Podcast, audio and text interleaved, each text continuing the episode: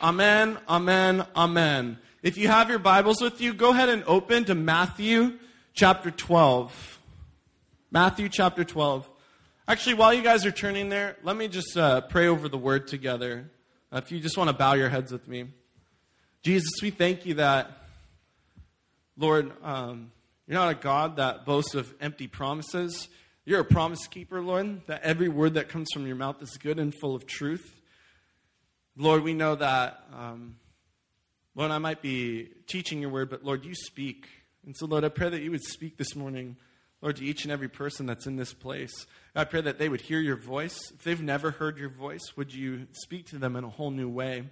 God, would you make yourself recognized in their heart, Lord, and in their mind and in their eyes, Lord? And so, God, we pray that you would um, just be here. Lord, we already know that you're here. God, we pray that we would just acknowledge and see where you're at.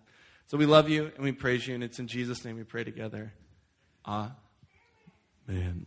So in that, um, I'm excited to share with you guys. We've been going through this series called the Messy series, kind of ever since kind of the turn of the year, and now here we are in kind of late May, and we're we're heading into kind of the final messages of it.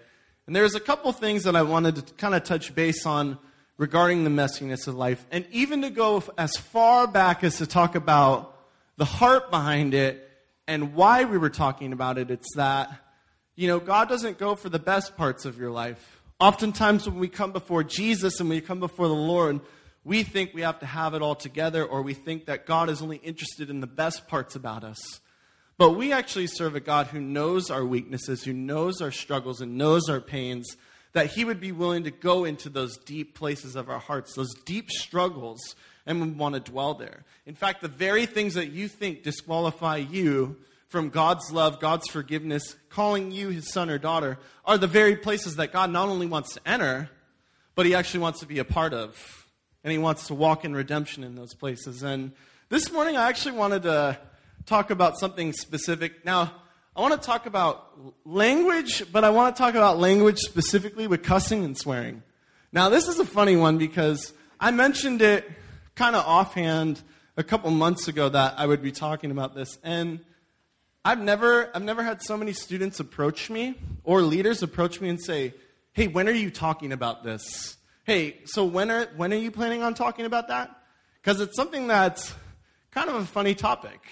It's something that's part of our everyday life, but it's not something that we would necessarily talk about up front when it comes to a sermon and things like that. And so I guess when I'm, when I'm discussing cussing and swearing, just to give a very simple definition of it, I'm talking about actual words, you know, that are not appropriate to speak. And so I'm not going to be saying them during the sermon, just so you guys know. So you know, oh, this, F that. No, ah.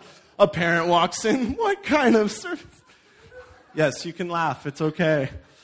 Uh, but at the same time, I would just say that a message on swearing could be very condemning.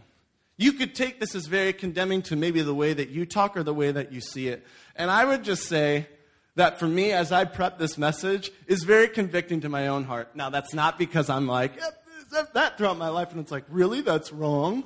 But swearing and cussing goes so much deeper than just the very words that you say. Amen? Amen? Absolutely. There's so much more to it.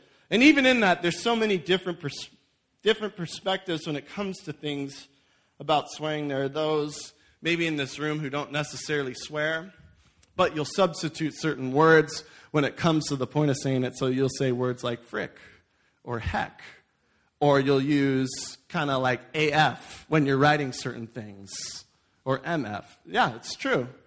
You'll use it, you might not necessarily say it, but maybe your heart isn't necessarily in the right place as you say it as well.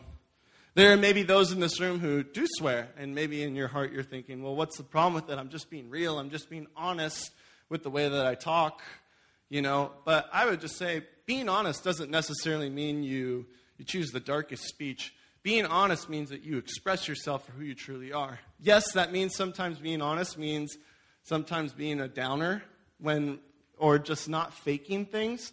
But at the same time, what that also means is this being honest sometimes mean, is reminding yourself of how good things are as well, not just how bad things are. That's what honesty really is. And so, when, when it comes to kind of talking about language, I want to talk about it from the perspective of someone who would call Jesus as their Lord and Savior this morning because you know, I think that there's, there's a different perspective for those who would call themselves Christians, those who call on Jesus as their Lord and Savior, versus those who don't. Because if someone outside of the church is, is cussing but they don't have a relationship with God, the word says that. What business is it of mine to judge the world? What, is it, what business of mine is it to condemn them for their speech when they've made no commitment to Jesus in their own life? So I want to talk about us kind of specifically in that. But also at the same time, you know, we live in a world that, that uses profanity, that uses all kinds of language, and there's some things that you can't avoid. Amen? When you're walking down the hallway at school and you hear that kid bleep, bleep, bleeping, you know, you can't avoid that. Amen? You're not going to like earmuffs, you know, like down the. But at the same time, here's the other side of it. What kind of music do you listen to? What kind of people do you surround yourself with? And in that, that's another intentional part of it as well. So I want to I want to look at the context of the scripture, Matthew chapter 12. This actually takes place in a really interesting confrontation. It's between Jesus and the religious rulers of the day. And the religious rulers at this point, Jesus is healing people physically in all, in all kinds of ways. And it says, God's hand has come among us. And the Pharisees say, it's by the, it's by the hand of the devil that he's doing it. That's why he's doing it. Now, you want to talk about inappropriate things to say? That's probably an inappropriate thing to say about Jesus, is by saying, well, the only reason he can heal is because he's using Satan, is what they said about him. And Jesus addresses it in this particular scripture. And while addressing them, he comes upon kind of this point. If you want to look at verse 33 with me in chapter 12, and he's talking specifically about the Pharisees' language. And what he says about it is this He says, Make a tree good, and its fruit will be good. Or make a tree bad, and its fruit will be bad. For a tree is recognized by its fruit.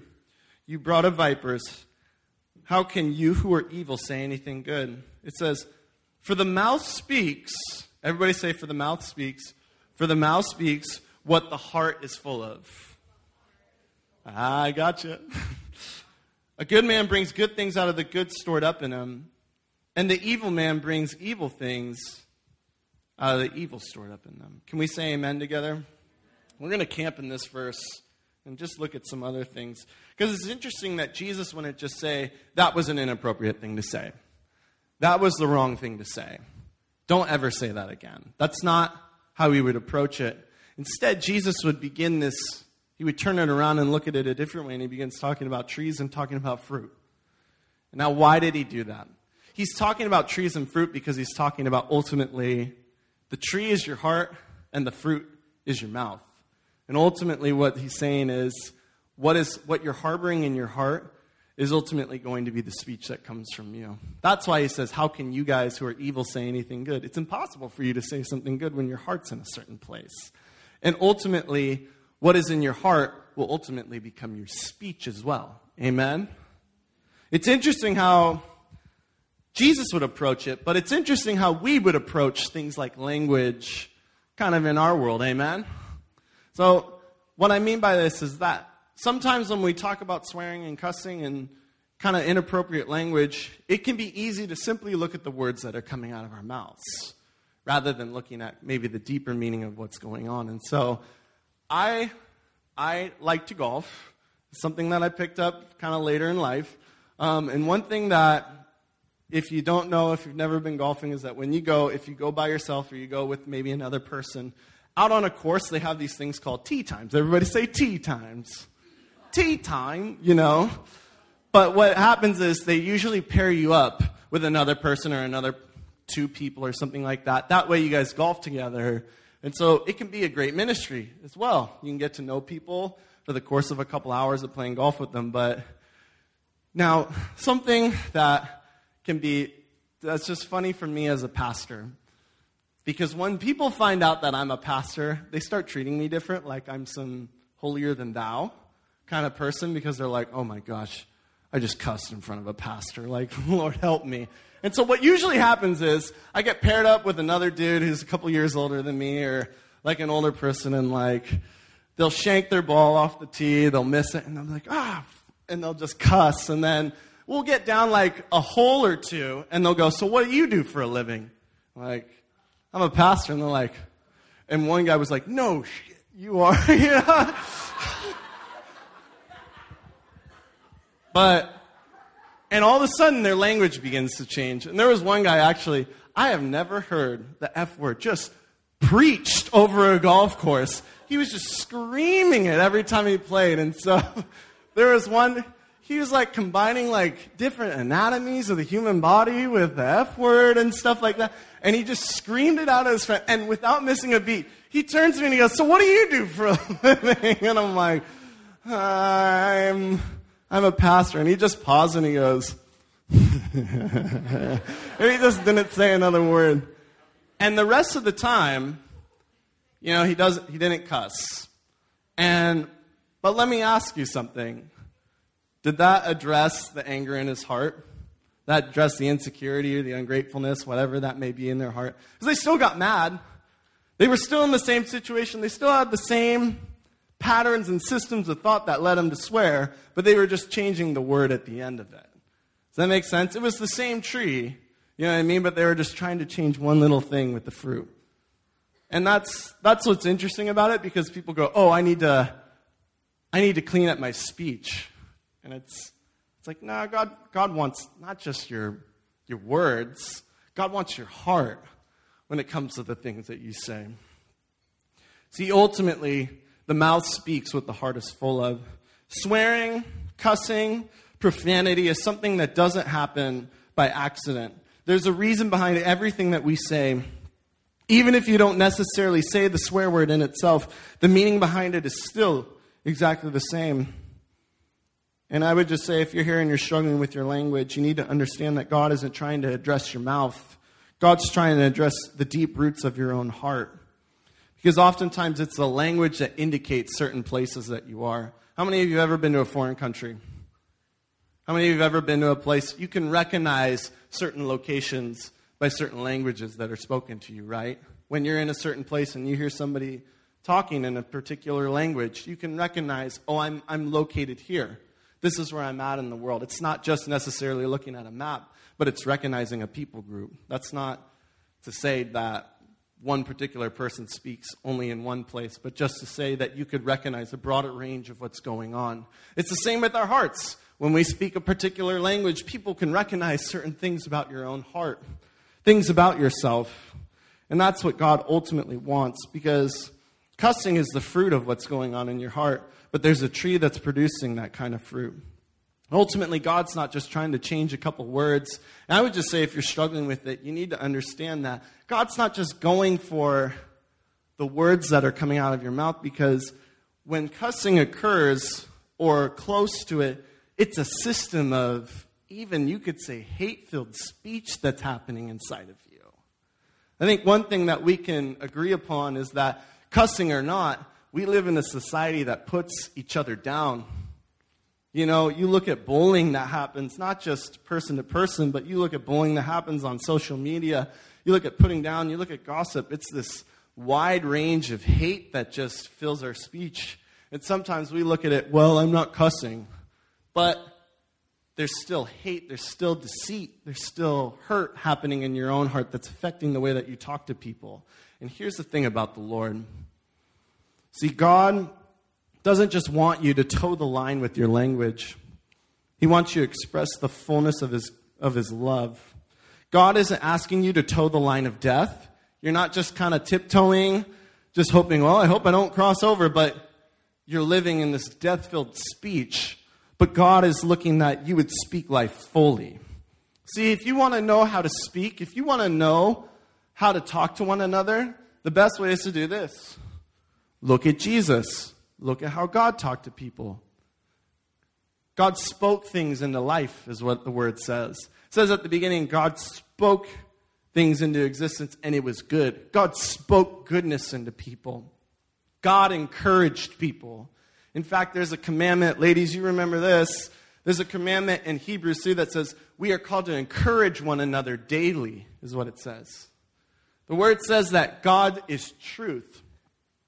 Numbers 22, it says God doesn't lie. He's not like us. He speaks the truth, He speaks goodness over one another. And so, Jesus isn't just toeing the line of death and avoiding swearing and how he talked to his disciples and how he talks to us, but God speaks life over us. He speaks the truth, He speaks goodness. And that's what your speech and that's what your heart was ultimately intended for. Amen?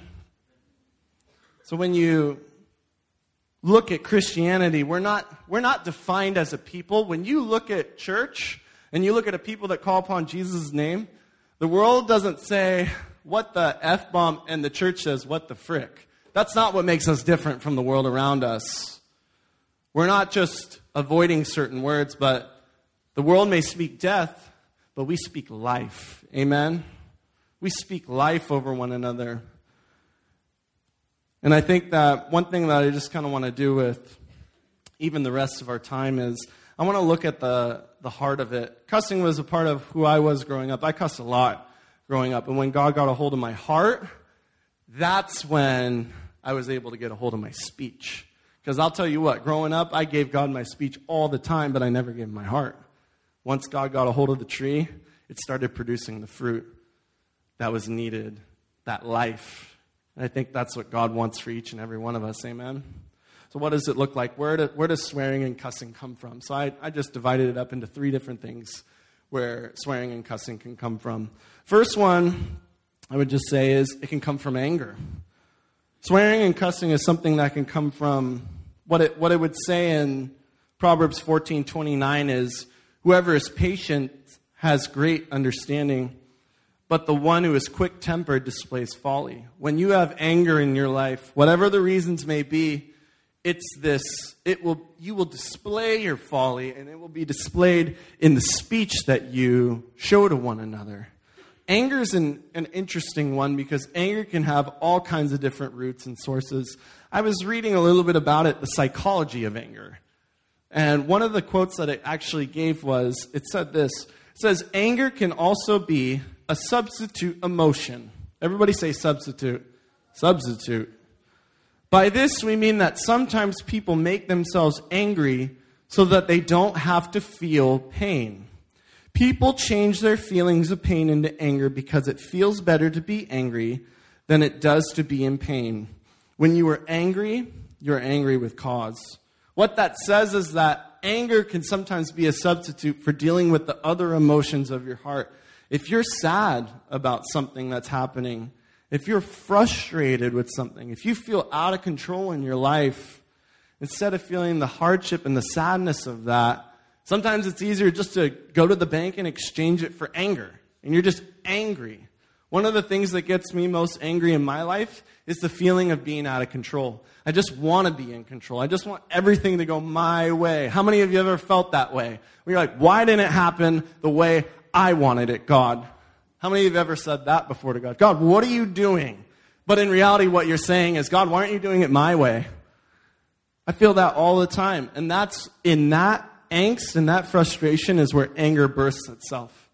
That's where the frustration um, comes from. That's why you're more inclined, or you might have seen adults in your lives more inclined to swear when they're driving because they're out of control of the other drivers around them and then they get mad. That's truly where it comes from in their heart.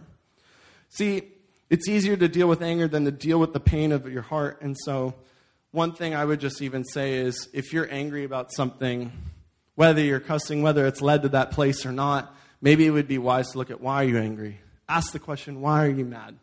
Because maybe you're angry, maybe you're closing doors, maybe you're going numb in your heart because you're trying to hide something that God ultimately wants to heal, or maybe something that you need to trust God in. Because if anger comes from a lack of control, healing from anger comes from trusting God with that control and faith. Amen. Ultimately, it comes back to this place of trusting God, forgiveness, mercy, and compassion, and surrendering those things to healing, whatever they may look like. The second one, I think, can come from a place of swearing and anger, can come from ungratefulness. The actual definition of ungratefulness is this it's surprisingly not thankful. You know, like you have a heart that is not thankful for the things around you. But another definition of it I thought was really interesting was unacceptable. Because you would look at something and you would say, This is unacceptable to me, whatever it may be. And you declare it not enough for your own life. And this is where I'll tell you what, you and God can have a lot of discrepancies and a lot of debates what's acceptable and not acceptable in your lives because God declares something acceptable for your life and you go, not acceptable, God. That's where ungratefulness can come in. That's where it can creep in together, which speaks even more to the posture kind of that you take in your heart because thankfulness is an attitude that you take in your life. When I was in seventh grade, how many of you guys have birthday parties and gifts and things like that? How many of you have fun? you know? So in seventh grade, we would always do our family. I had three older siblings, and so we would do birthday parties all the time. And we would have a big gift at the end. And so, um, now let me remind you I talked about golf earlier. Golf I picked up later in my life, but I never really played when I was younger. And so it came kind of our birthday party, and I, I wanted certain things. How many of you have a wish list for your birthday? How many of you ask for certain things and you're like, amen, you know? And I remember as a seventh grader, Natalie, can you put up that picture that's in there? This is what I got for seventh grade. I didn't get clubs, I got a bag, a golf bag. Now, in seventh grade, my, my big gift was a golf bag. And so I looked at that and I was like, what am I going to do with this? I don't play and I don't want a golf bag. At least get me some clubs or something like that. And I remember after my birthday, I told my mom that. And then my oldest brother, who overheard the conversation, said, Jeff, come with me outside.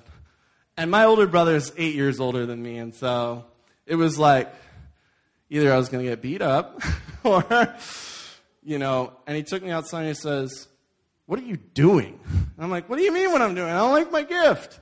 He says, Don't you realize, like, that was a gift? Like, do you realize, like, how lucky you are to get something like that? Now, you know, like when somebody's talking to you and it's not about the golf bag, but you think it is about the golf bag? And so I'm, I'm like trying to explain, I don't want it. And he's like, You need to take a step back in your life because right now you're, you're thinking pretty small and pretty narrow minded of going, oh, I can't believe I got a golf bag. You need to take a step back and realize you're one of the lucky people that even gets gifts for their birthday because most people don't. That's a gift from God. And over time began the switch in my attitude. It was an attitude, and it was a way that I looked at the things around me. And I know that it's not just not just a golf bag, amen? But it's everything in your life that you could look at in the same way and go, Well, I don't want this. Why would you give this to me? Or why don't you give this to me? And it's like, Hold up. You need to take a step back. Maybe you're in a place of declaring unacceptable. And that's when ungratefulness creeps into your language. Because cussing can come from a place of, same place, frustration and anger over what you do not have or what you do have isn't acceptable enough. And all of that, I would just say, leads to a place of understanding what contentment is. Maybe you need to look at the unacceptable things in your life and deem them acceptable. Maybe you're frustrated with your parents and you really want to cuss at them. But now you need to understand God has given you parents, good parents, and God has given you something good, and it's a matter of recognizing how thankful you are. In fact, what the word says is that one of the signs of a mature Christian in, the, in faith of Jesus is one who gives thanks pretty often. They're always thankful. They're always recognizing the things that are good for them in their lives. God, thank you for this.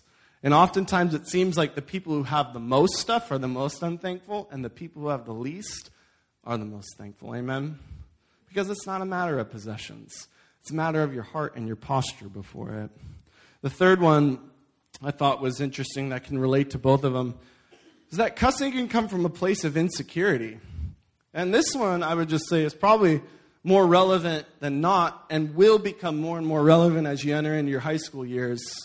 And what it means is this is that maybe you cuss to fit in, to be accepted. It could be in little ways. It could seem like insignificant things, but taking a little nibble of it or just doing a little bit of it gives way to more.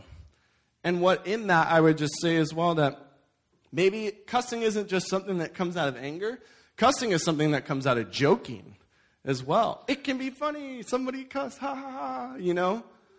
And in that, what happens is maybe you cuss, or maybe you see people who cuss in order to fit in or to put themselves in a certain category of cool, you know, or to put them in a certain category of, hey, I talk like this person, so I must be like this person, so you got to accept me like you accept that person. That's where insecurity can come in and creep into our lives. One thing I would just say to you, just as a piece of advice, is if you are more accepted by people because you cuss and less accepted when you don't, are those really the kind of friends you want to have in your life? Probably not. Because if they're going to judge you or accept you by cuss words, what else will they not or not judge you by? It's just a matter of improving. It's a matter of being the person that you're not in order to be accepted by this world. But God accepts you as who you are. God accepts you with the language that He's given you and by abstaining from those things. And that's where confidence can come in. That's where the confidence to not only know who you are, but to encourage and speak life over others comes from. It comes from security, knowing that God's got your back and that you're good just the way that you are in Christ because of what He did on the cross. Amen. You're good. You're perfect the way you are. You're perfect in Christ. You don't need to try. You don't need to reach out into that world, reach out into cussing or hate filled speech in order to be accepted in this world. Because that's a real temptation that we face. Amen? Not just with cussing, but in anything in your lives that you need to do this in order to be accepted. And you know, I would just say this as well. Security comes from knowing what God has said about you, which is why I would say having a daily relationship with God's word is so vital because you're hearing what God says about you. You know the specifics, you know the hard truths and foundations of how God feels about you. This is how God loves you. This is what God will do for you. You know the details, you know the specifics, and you can root your life in that, not in other things around you. But also, just simply this insecurity gives way to security in life, not just in speech, but in everything. And what I mean is this if you're someone that's insecure in yourself or you don't know who you are, and you, you're surrounded by people who maybe are secure in their cussing, it's ultimately going to begin to influence you that way. And so, is it a matter of removing yourselves from them? Yes, to an extent, but there are certain things you can't remove. You can't remove the kids that are in your class, amen?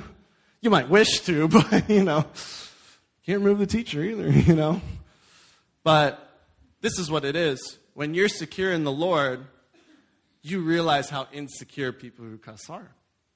Because they're doing the exact same things, they're facing the same temptations you are. That's why when you see a godly woman or you see a godly man plant themselves into a place where maybe there's sin, maybe there's poor speech, hate filled speech, it's like they begin to influence the people around them because their security is now giving way. The speech of those around them begins to change, and the hearts of those begin to change around them. Who do you want to be in this room? Do you want to be influenced by the world around you, or do you want to influence others? Do you want to be someone that influences others by the Holy Spirit and the power and the security and the love that He has for your life?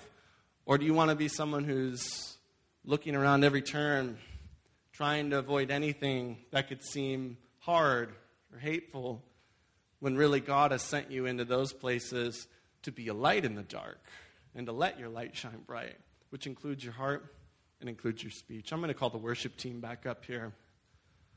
As we just close, you guys can go ahead and close your Bibles. There's a scripture in a uh, it's in Ephesians 4:29 and what it says is this says, Do not let any unwholesome talk come out of your mouths, but only what is helpful for building others up. Can we all say building others up together? Building others up according to their needs, that it may benefit those who listen. See, we're not, we're not called to unwholesome talk, whatever that may look like, whatever actual verbiage or English that may be, but we're called to build one another up and ultimately I think that starts with allowing God to build you up. Because we live in a world that you can't build others up unless you're being built up yourself. Amen.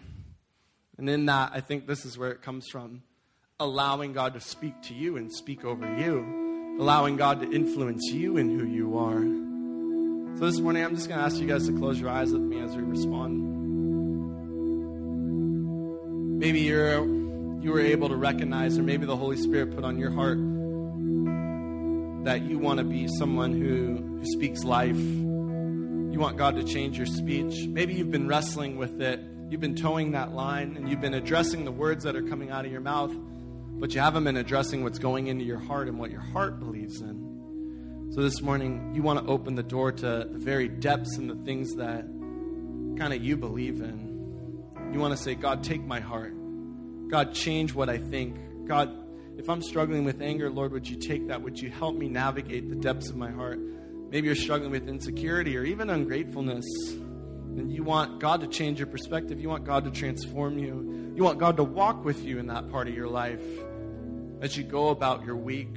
You want God to be revealing things of your heart and ultimately healing them, redeeming them. That's you. I want to pray with you this morning. Jesus, we thank you for the words that you speak over us. God, you don't speak death over us, you don't speak condemnation. Lord, you don't hurt us. But Lord, you love us and you speak goodness and you speak life over us. God, we just accept that this morning.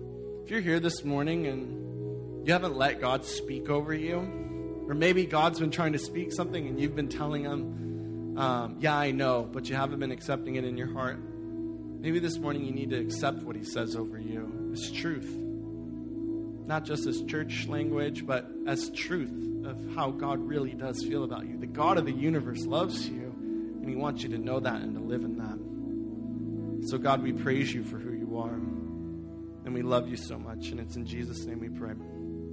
Amen.